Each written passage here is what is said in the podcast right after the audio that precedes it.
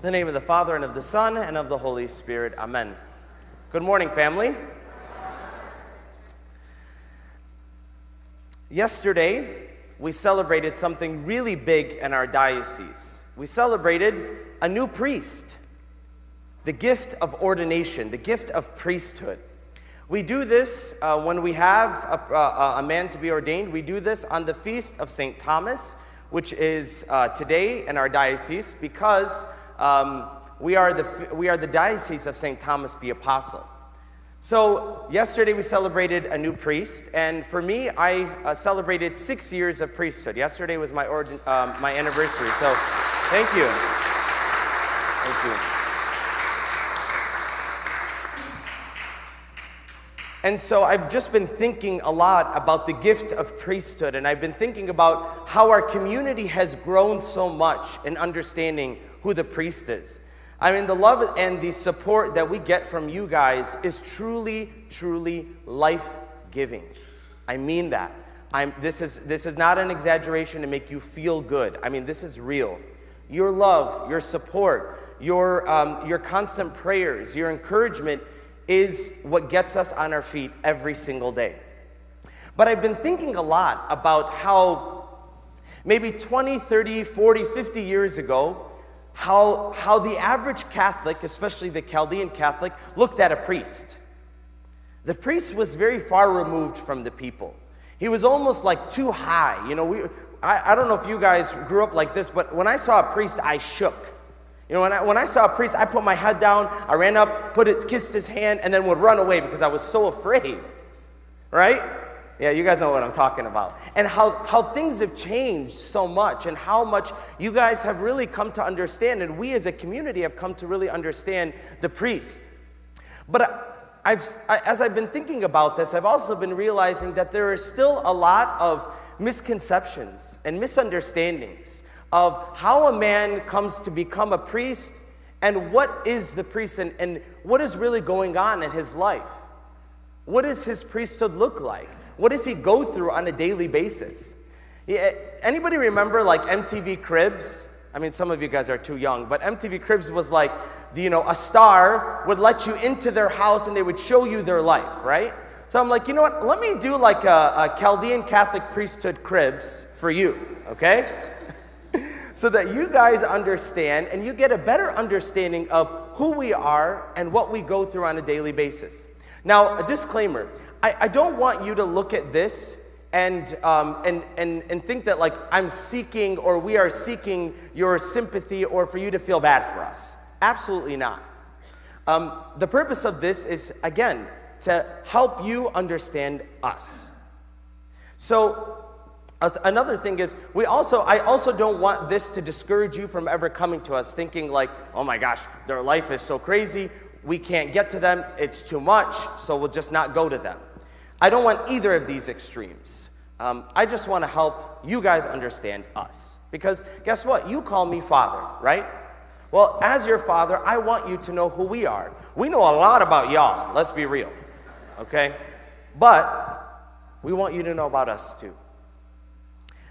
I um, felt the call very deeply as a young child. I was five, six years old, and I was playing Mass. Later on, I lost that feeling, that call. And in 2007, I went to confession for the very first time with a priest. For the very first time in a very long time, probably like had it been 10 years since I'd been to confession. And when I went to confession with that priest, it changed my life. I was in the confessional for two hours. You're like, dang, what was what were you up to, right? But that confession was so life-changing the priest, after saying the most shameful things that I never thought I could even say the words to somebody, after saying all of that, he looked at me, he smiled, and he said, Have you ever thought about being a priest? And I was like, What? The love that I felt, not being judged, not being condemned, feeling free after, after feeling so many years of a burden of my sins, feeling free was the most incredible experience I had ever had.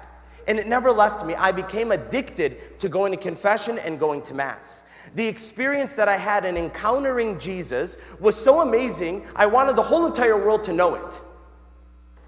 And so as I began to pray and as I, as I began to, to think and go to adoration, I, I began to spend more time in the chapel than I did with the girl that I was dating at the time and, and, and even with my family.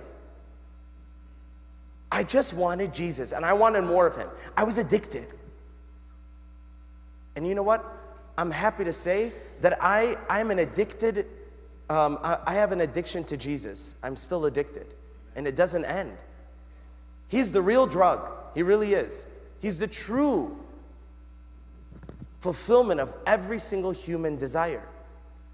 And so, after you know going through a lot, finally going through seminary, eight years, by the way, eight years in the seminary I spent, waking up at six o'clock every single day, having sometimes seven courses in a day, six to seven courses in a day. On top of that, doing meetings with priests, meetings with our brothers, um, holy hours, prayers, all of that. We'd be exhausted.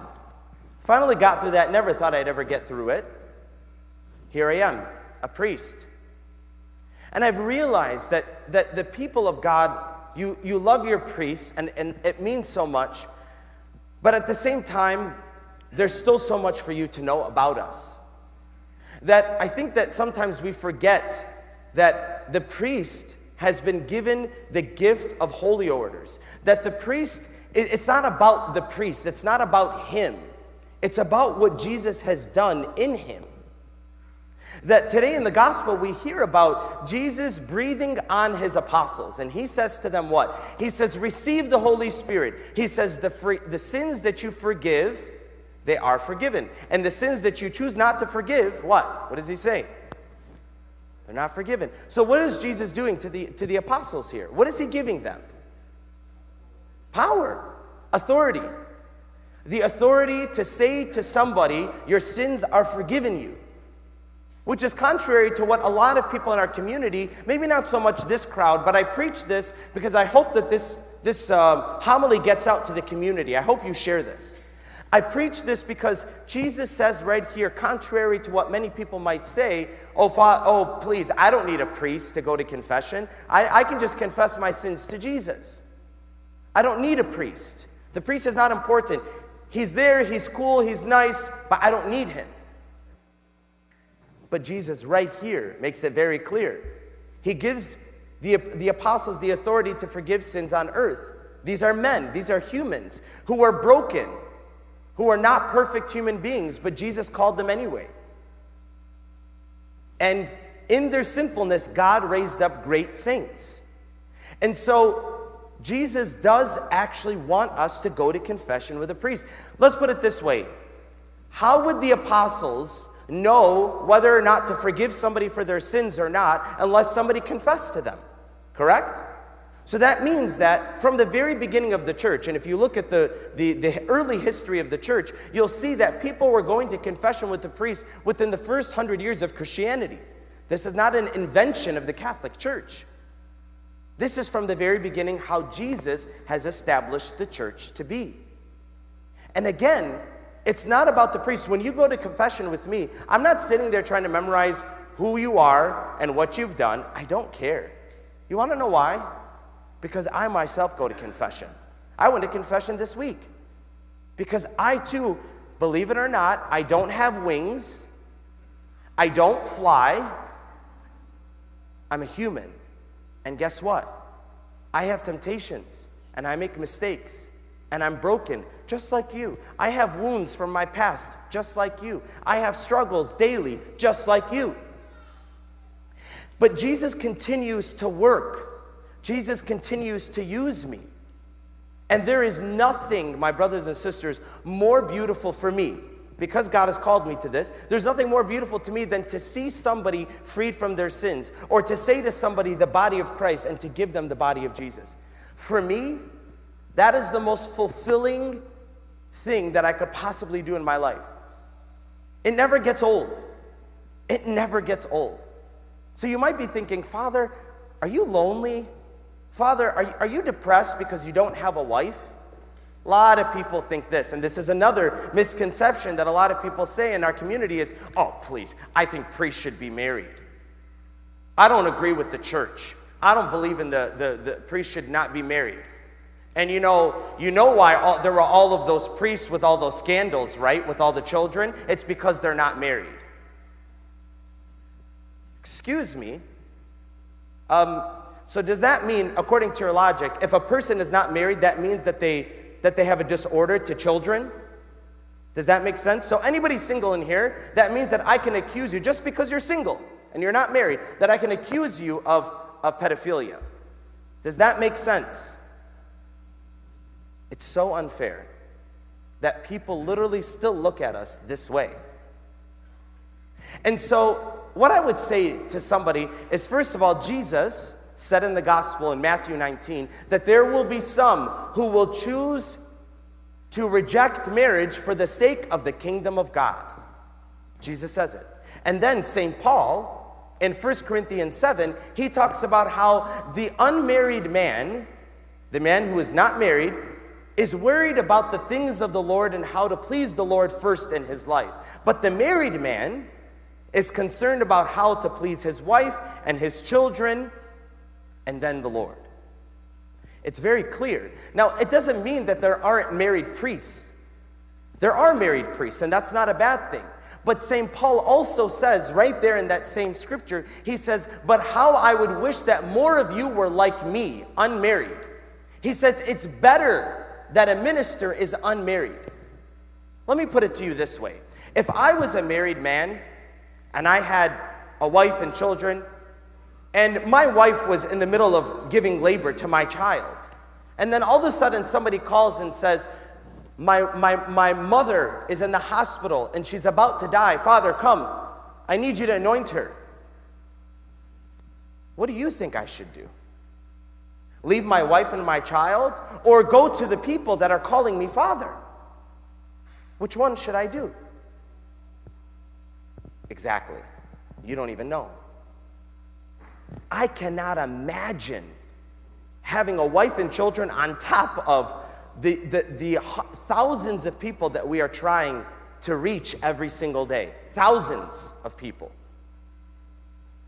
Like, I don't think you guys understand. One time, it's hilarious to me. Um, one time, there is um, uh, the funeral home called me and they said, Father, we need you, a family is requesting you to do a funeral. And, um, and I said, I'm so sorry, I have something else, I can't make it to that funeral. And the family, the funeral director came back and told me that the family literally said, Why? What is father?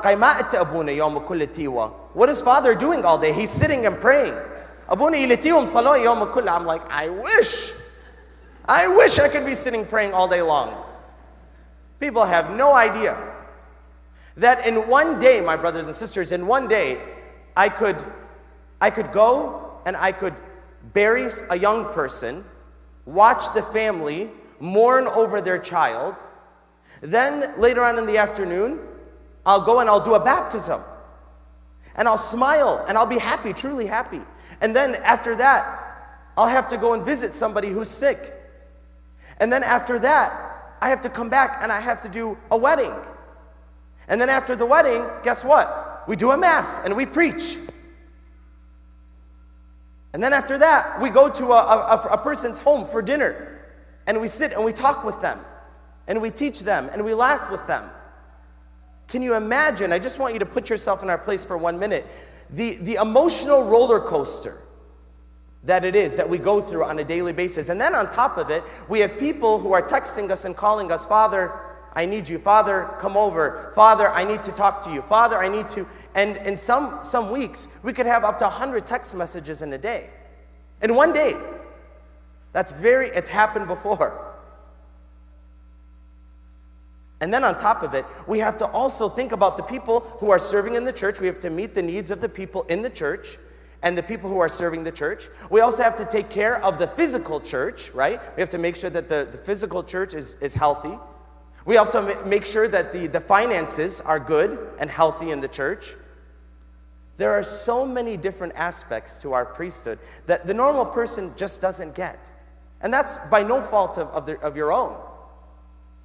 But I stand here telling you that, my brothers and sisters, with all of this, I would never choose anything else. Six years later, and I pray, and I pray, and with your prayers, that in 60 years, I could be saying the same thing. But I will tell you this people don't understand that from the moment of a man's ordination, this is very crazy, that the devil himself assigns a demon to that priest. Assigns a demon to that priest so that for the rest of his priesthood, that demon is going to work day and night to destroy that priest's priesthood. He literally has a bullseye right on his head from the moment he's ordained. Why? Why do you think? Why do you think? Huh? Without the priest, what do we lose? Without the priest, what do we lose? Exactly. Confession. We lose the Eucharist. We lose, we lose Jesus. See, without the priest, we don't have the sacraments. Without the priest, we don't have the Eucharist. And without the Eucharist, we don't have Jesus. And so, my brothers and sisters, I, I, will be honest with you. We are weak and we are broken, and we give you guys many, many, many reasons to criticize us. I agree with you. There's lots to say about us. There is because we're not perfect and we make mistakes. But I beg of you, I beg of you, that the next time you hear somebody gossiping or talking about a priest, or you yourself find yourself gossiping or talking about a priest or criticizing a priest, that I ask you to pray for him. It's fine. Call his call his his his imperfections out. That's fine. It's really not. I'm being serious. It's really not cute, okay? Um, because guess what, guys? You know, I think about it this way. When you criticize us and you talk about us, I'm like, dang, I know all y'all secrets, and I don't get to say nothing. Because I got a whole lot to say about all y'all, but I never would. Because I love you, and I love you the way that you are, imperfect And that you would learn to love us imperfect, not because we're cool and we're amazing and we're this and we're that. Love us even in our weaknesses. And that's what I ask you. Love us and be patient with us when we are imperfect and when we're not acting the way that you want us to act or the way that even God wants us to act. That happens. We have our moments where we cry. We have our moments when we're angry. We have our moments when we're impatient and we can't hear people anymore. We have our moments when we need to just lock our door and not answer anybody anymore. We have our moments where we need people and we need you to just hug us and tell us, Thank you, Father. And the way that you love us is so beautiful and we, again, so necessary. We have our moments, my brothers and sisters. And so, it is not easy to be a priest, but when God calls you to be a priest, He gives you everything that you need, just like, just like being a parent, just like being married. And so today I stand here telling you that I am so fulfilled as a priest. Yes, I have my moments. Yes, it's not easy, but I would choose nothing else because Jesus is worth it. And Jesus satisfies the living, the, the heart, that He satisfies those parts of my heart that are in need. He satisfi- satisfies it. So don't feel bad for us. Don't pity us. We're happy. We're joyful. We love Jesus. And all we want is for you to love Jesus. That's all we want. That's why we're standing here. That's why I'm standing here today. And so I ask you to remember your priests today in your prayers.